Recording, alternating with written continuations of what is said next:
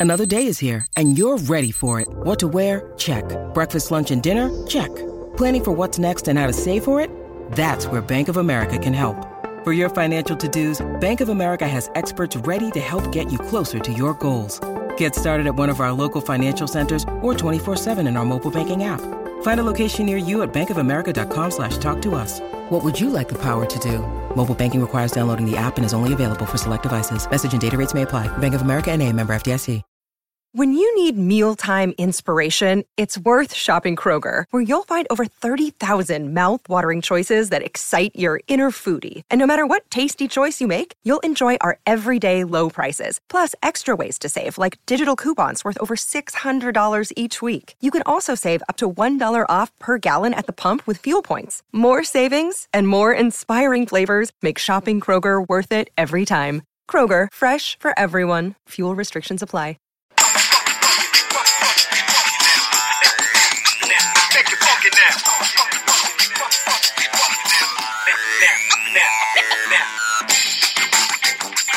Welcome to another edition of the Bad Podcast. I am Doug Lesmerises, along with the B, Bill Landis, the A, Ari Wasserman. I'm the D. We work for Cleveland.com. Didn't sound right. You can read us all week at Cleveland.com slash OSU. We write stories, we do videos, and now we have also incorporated a podcast this season.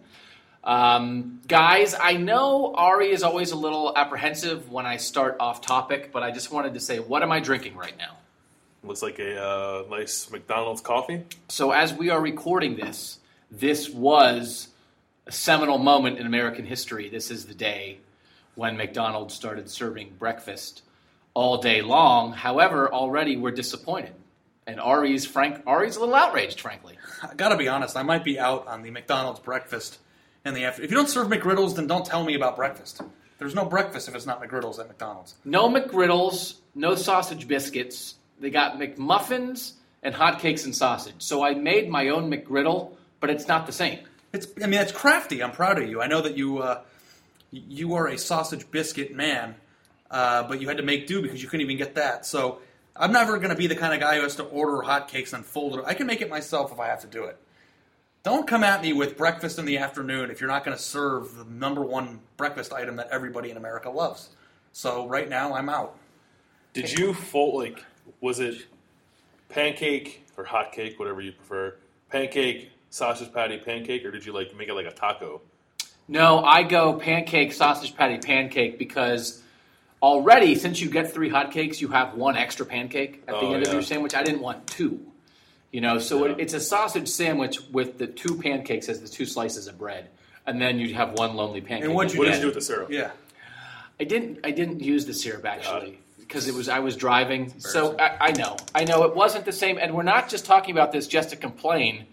We're hoping to enact change. We're Yeah. hoping that there are McDonald's head honchos who listen to this, and maybe by next week we'll have McGriddles all so day. you were driving a minivan a minivan. while eating two pancakes as a bun for sausage today. Two That's plain pancakes.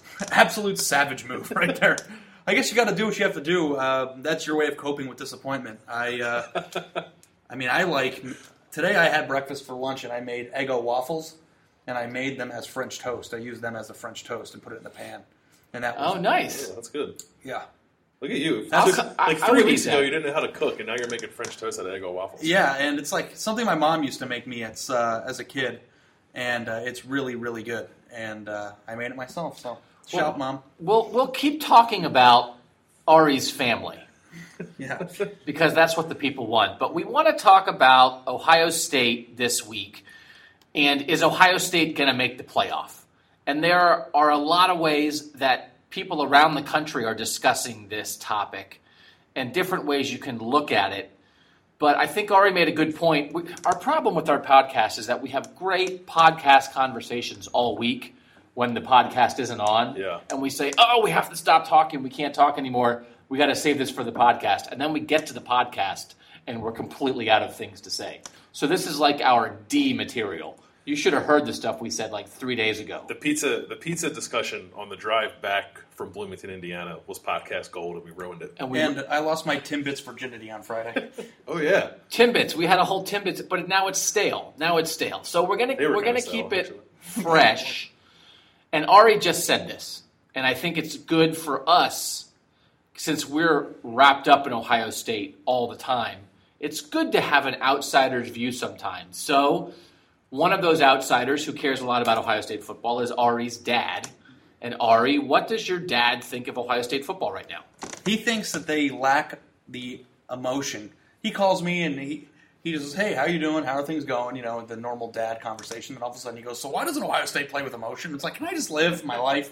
But it's true. He kind of says that Ohio State to him looks like a team in the last five minutes of, a, of the fourth quarter when they're down by two touchdowns that they're just ready to wrap it up, and that people are walking around uh, on the field waiting for other people to make plays, and you know they just lack the, the true emotion that you saw in the playoff hunt. Now, part of that might be because of the opponents they're playing, and that they're early on in the season, and there's nothing quite like emotion when you're playing Alabama. I mean, you can't fake that or duplicate that when you're playing Indiana.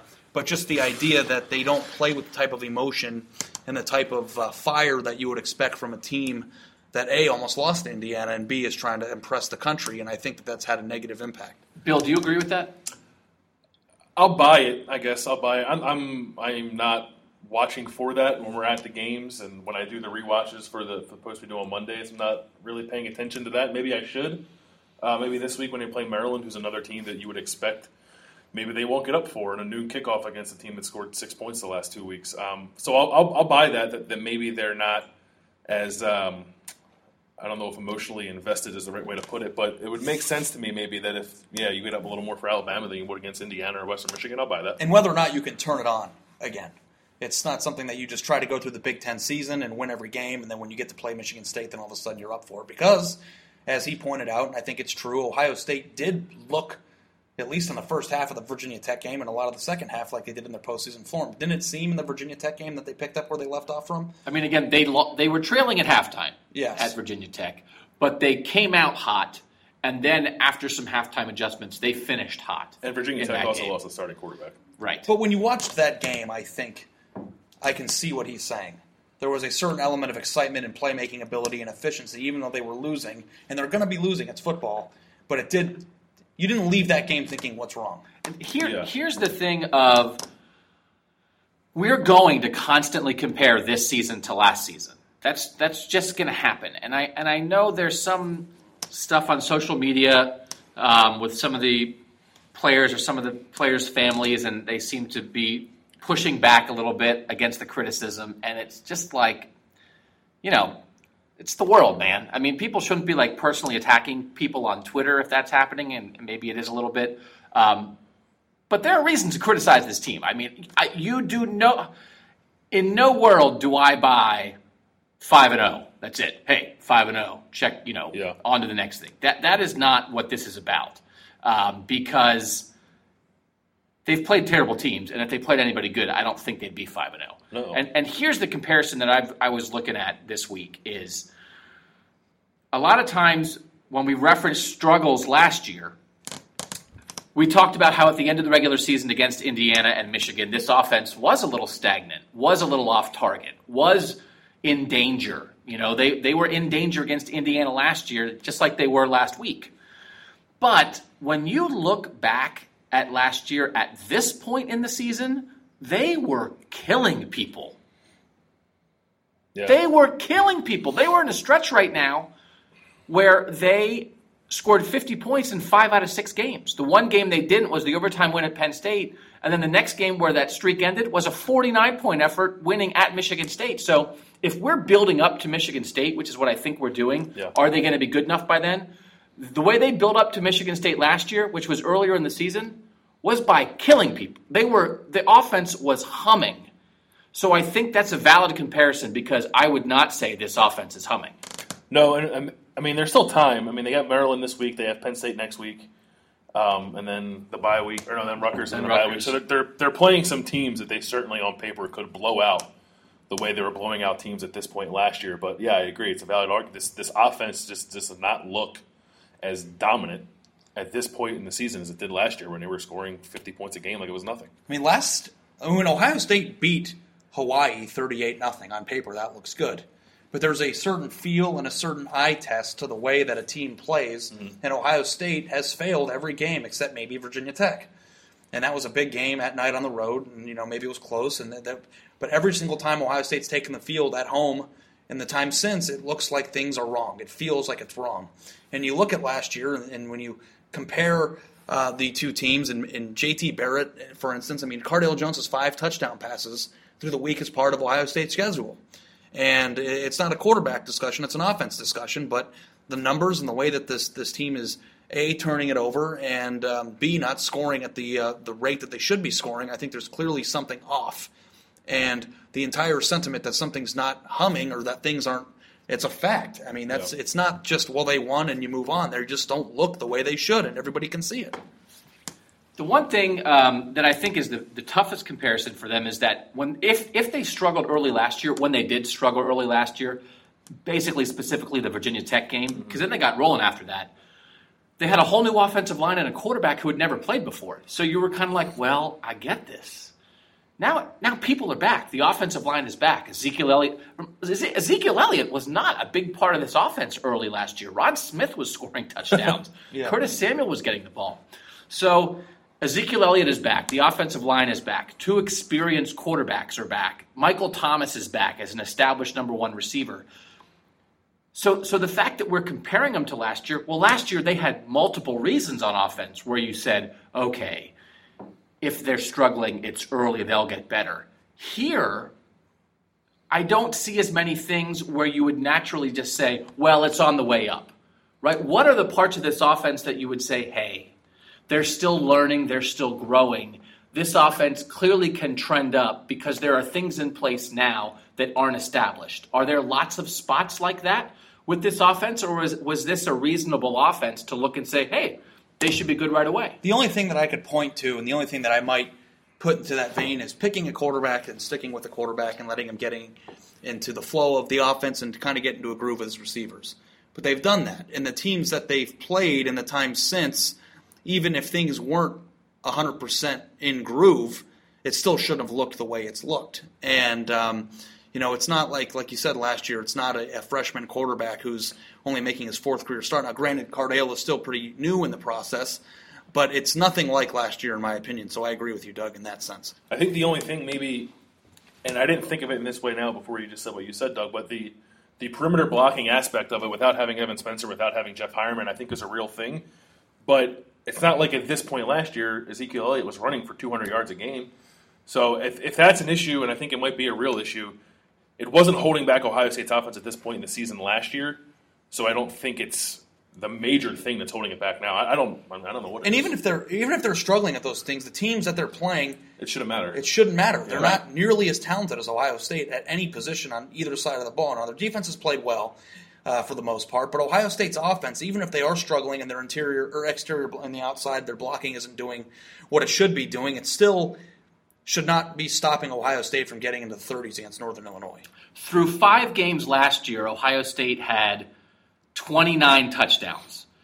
They had 17 passing touchdowns, 10 rushing touchdowns, and two defensive touchdowns. So far this year in five games, they have 22 touchdowns. They have seven passing touchdowns. They have, I'm doing this by memory, I'm doing math in my head. They have 12 rushing touchdowns and three defensive touchdowns, okay? So they're down seven touchdowns overall through five games, but the stark contrast there is 17 through the air versus seven through the air. Now, Ezekiel Elliott's doing his thing. I mean, we saw that, and, and I almost feel like there's some other stats out there that would tell you, hey, the offense is pretty much the same as last as last year. Ezekiel Elliott just like ran on three plays last week, like for 200 yards practically. Yeah. Right? I mean, fit, what was it, 55, 65, 75? Yeah. on three rushes, and that saved the game. But I feel like like, and you can't take those out because that's a big play offense. But I feel like that is skewing some of the stats a little bit. Yeah.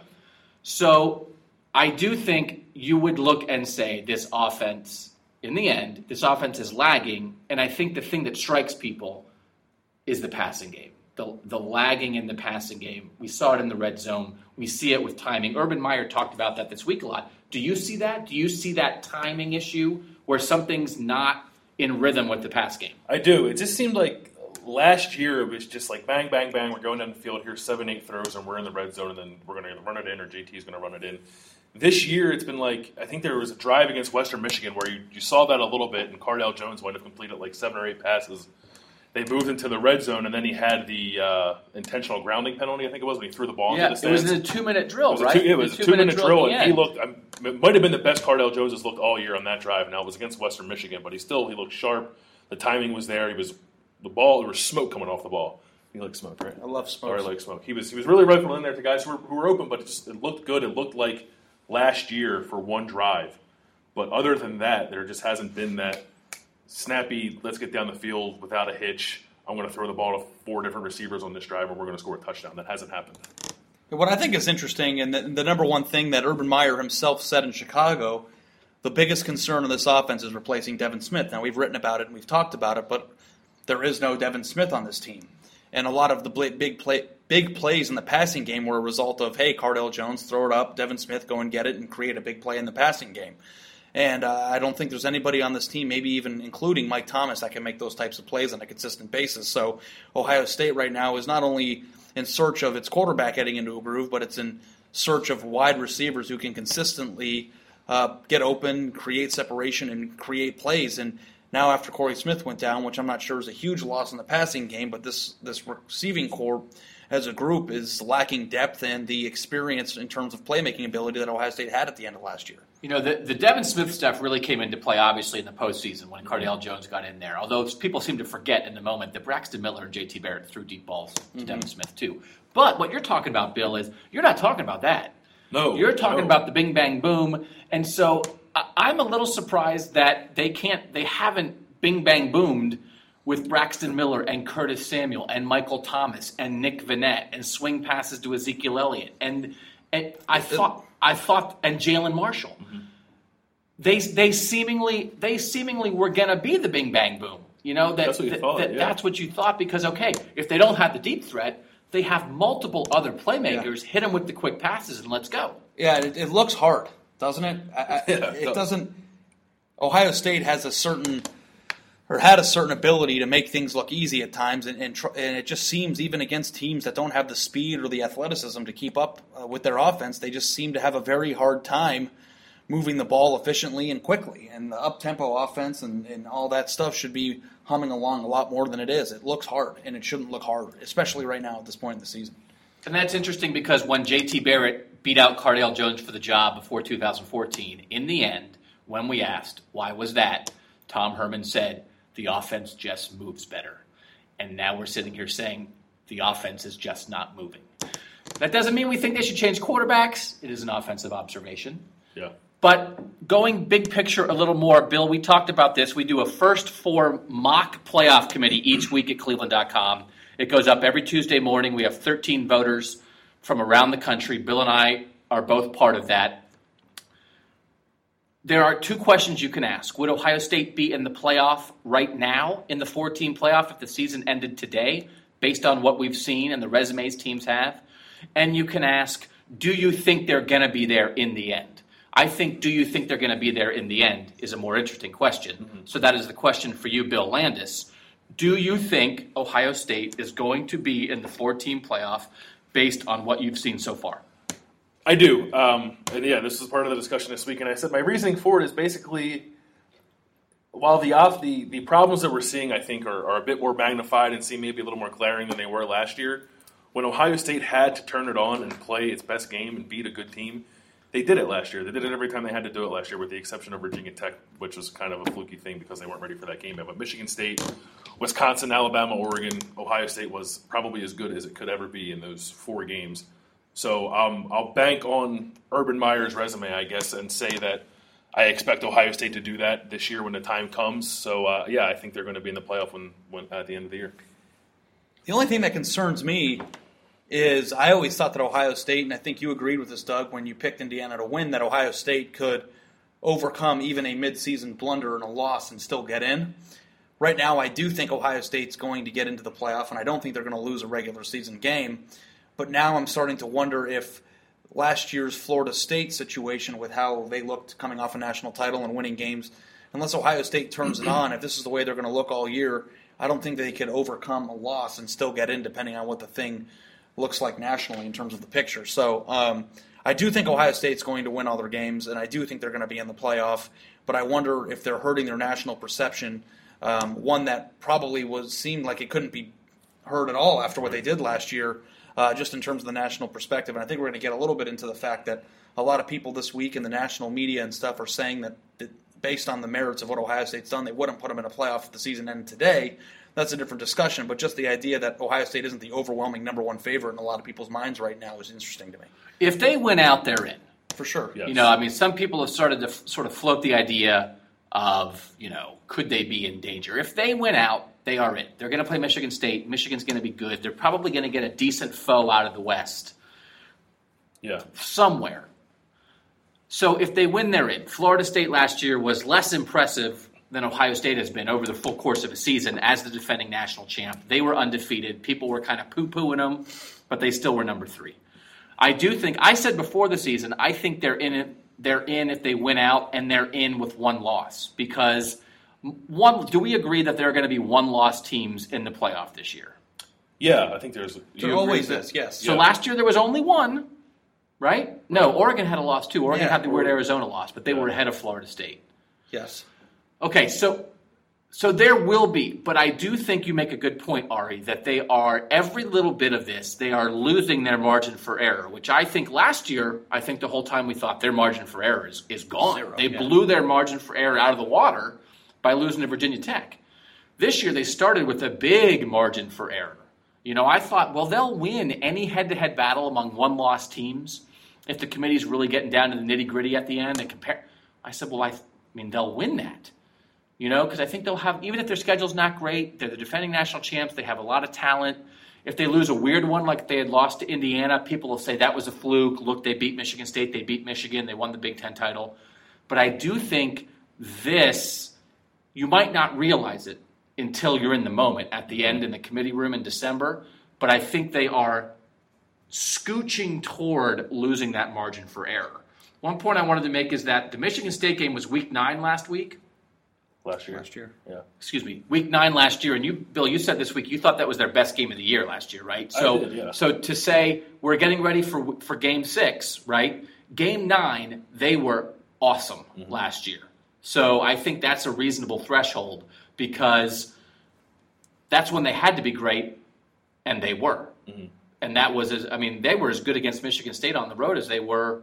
That was even better than Alabama and Oregon, wasn't it? I thought so. I thought it, I thought it looked better. Yeah, I mean there were because there were moments against Alabama and Oregon where you thought, man, they're going to lose this game. They're just not playing well. I thought against Michigan State the entire time they played well, and while they were trailing, I think at one point in that game it was never like, oh, Ohio State's going to get blown out. Like they, they were blow for blow with Michigan State the entire time. I thought Alabama was the most impressive game of the year, but that's probably for That's different fine. reasons. But I don't know if that's off topic. But What just- different reason? What different reason? I think the different reason is is that Alabama was like crazy good in terms of talent, and not only did they they look they I think erasing a 21-6 deficit and and basically rolling over them and just kind of asserting their power over a team as deep and as good as Alabama was more impressive than beating Michigan State last year. Going down twenty-one to six is the reason I think Michigan State was a better game overall. Fair enough. And I do think that, you know, it's easy to forget, but they had to go on the road to a good team that had beaten them the year before and ruined their season and knocked them out of the national title game. And they had to go on the road and win that game in order to keep everything else alive. You know, everything that happened after Michigan State only happened because they beat Michigan State. Now, of course, I mean, I guess you can say that if they had lost to Wisconsin, they wouldn't have been there, and if they lost to Alabama, they wouldn't have gotten to Oregon. So maybe that point's a stupid point.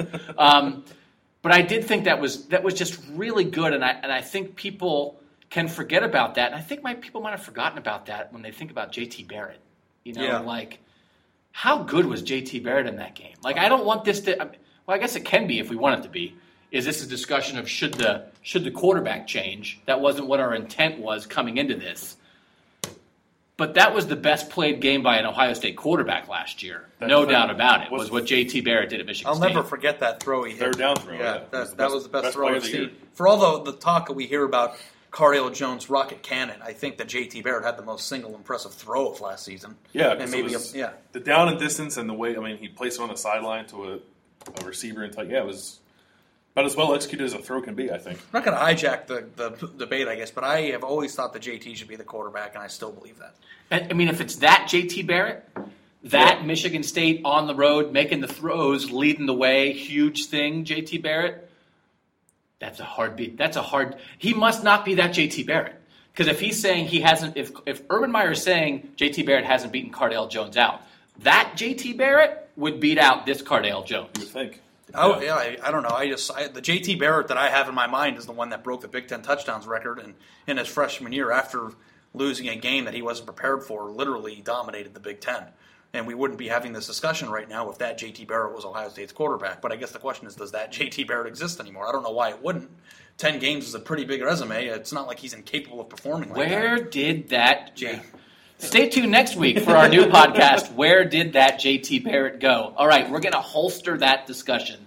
That is a half an hour discussion. Where did that JT Barrett go? We'll see how things go with Cardale. This Jones. is what happens when we're in the car, but Yeah, it's not about football. Is, at least That this is being tape. recorded.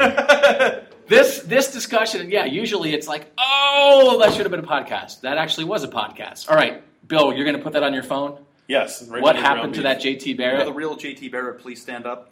Okay, so we did this all last year. If you didn't follow us last year, we did shows last year where we wore sports coats and sat on couches and drove to Cleveland to, to shoot those. And this year, we just talk.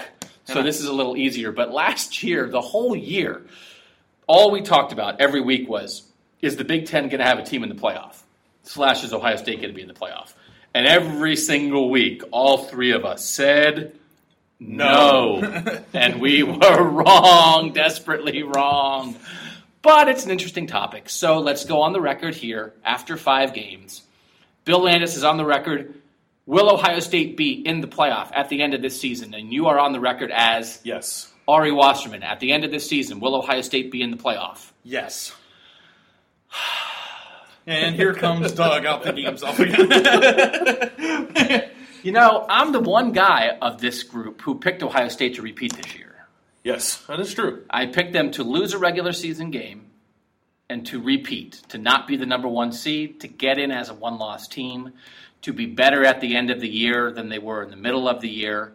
So I guess maybe I'm on to something. You know, I, I was wrong last week when I picked them to beat Indiana. But I guess I will ride with that. I think two things are, are working in their favor. Okay, one thing is working in their favor. Everybody on Michigan State is hurt. Yeah. I have not followed it 100% closely. Every Yeah. single week, Michigan State suffers a debilitating, season long, critical injury to a starter. They just lost their best guy in the secondary, Williamson, right? In addition to all the offensive line stuff. yeah, and uh, Ed Davis, Ed the Davis- linebacker, yeah. and- So I know yeah. it's like Ohio State with what they did with the quarterbacks last year. It's sort of like you can't talk injuries with anybody because it's like Ohio State won the national championship with their third string quarterback. But that is a real thing for Michigan State. I'm not sure the Michigan State team that we're going to see in Columbus on November 21st is going to be the team everybody thought it would be because of injuries, possibly. Yeah. Point two that I was going to try to make a point, except it's not really. It's the opposite point. Is like how? What if Michigan's like really good? Like I think we thought it's the rivalry. It's going to be at Ann Arbor. Michigan's going to be competitive. Are we on track, possibly, of Michigan not just being a rivalry game, emotion, Harbaugh, throwback memories of 1969, all that? Are, are we at a point where we maybe won't just have that? We're going to have Michigan, very, very good football team. yeah, I think that Yeah. Expecting them to be nine and two right now is probably realistic, right? If I not, think so. yeah, I mean, I think they've gotten. I mean, I haven't watched every game, but from what I've heard and read, they've gotten progressively better every week. I think the defense is for real. So yeah, that's going to be I- that's going to be more than just like a neat thing to talk about. That's going to be a real football game. I'm really excited to watch Michigan and Northwestern this week. Well, I don't know if we're going to have to watch it. What time does it start, Doug? Uh, I don't know actually. It might What- be What at time's our game start? Noon. We start at noon. Okay, I'll be there at noon then. Um, Cool. Yeah, yeah. I'm glad you guys told me that. So I didn't show up at like halftime. Um, yeah, that's an interesting game. Michigan actually, you know, they've got that. They got Michigan State um, coming up. The It's two weeks after that. The twenty fourth, right? I think it's the night They that play Ohio Michigan State. State. the same week Ohio State plays Penn State, Yes. which is Yes. the week after this Yes. week, right? Yeah. So Michigan's going Northwestern, Michigan State back to back. That's going to tell us something about Michigan. If Michigan wins both those games, They're the new Michigan State. Then we're doing a whole Michigan podcast. Then Ari's just going to go be embedded in in Ann Arbor for like a month because that Love that. that buildup is going to be huge. Cat Singers is up there. Um, Not Cat Sing. What's it called? Oh, the deli. From the, that the What's five year the engagement. deli? Uh, begins with an F, doesn't it? I knew it started with an S though. Oh my gosh, we just lost all of our Michigan listeners. I know what you're talking about. It's the one in the movie that Jason Segel worked Yeah. at, it's right? very famous. It's a Jewish deli. It's uh, whatever. Let's just Man, continue. That's gonna bother me. All right. If we have anybody who can put in the comments what the name of the deli is, we would appreciate that. But we appreciate you. Zingerman's. Zingerman's. Got it. Thanks. Um, thank you for listening to this edition of the Bad Podcast. I can't remember what is this number six? six or seven. I think it's number six. I think it's six. Okay. Um, basketball is getting ready to roll here a little bit for Ohio State. Um, we're going to have some stories on that, but uh, football is still the focus for now. So stick with us at cleveland.com slash OSU. Five to ten stories a day, recruiting stuff from Ari, Yeah. uh, videos. We have uh, some big stuff planned for down the road. And uh, we have this little podcast we do. So thanks for listening. For Ari Wasserman, for Bill Landis, I'm Doug Lesmerises for Cleveland.com on the Bad Podcast.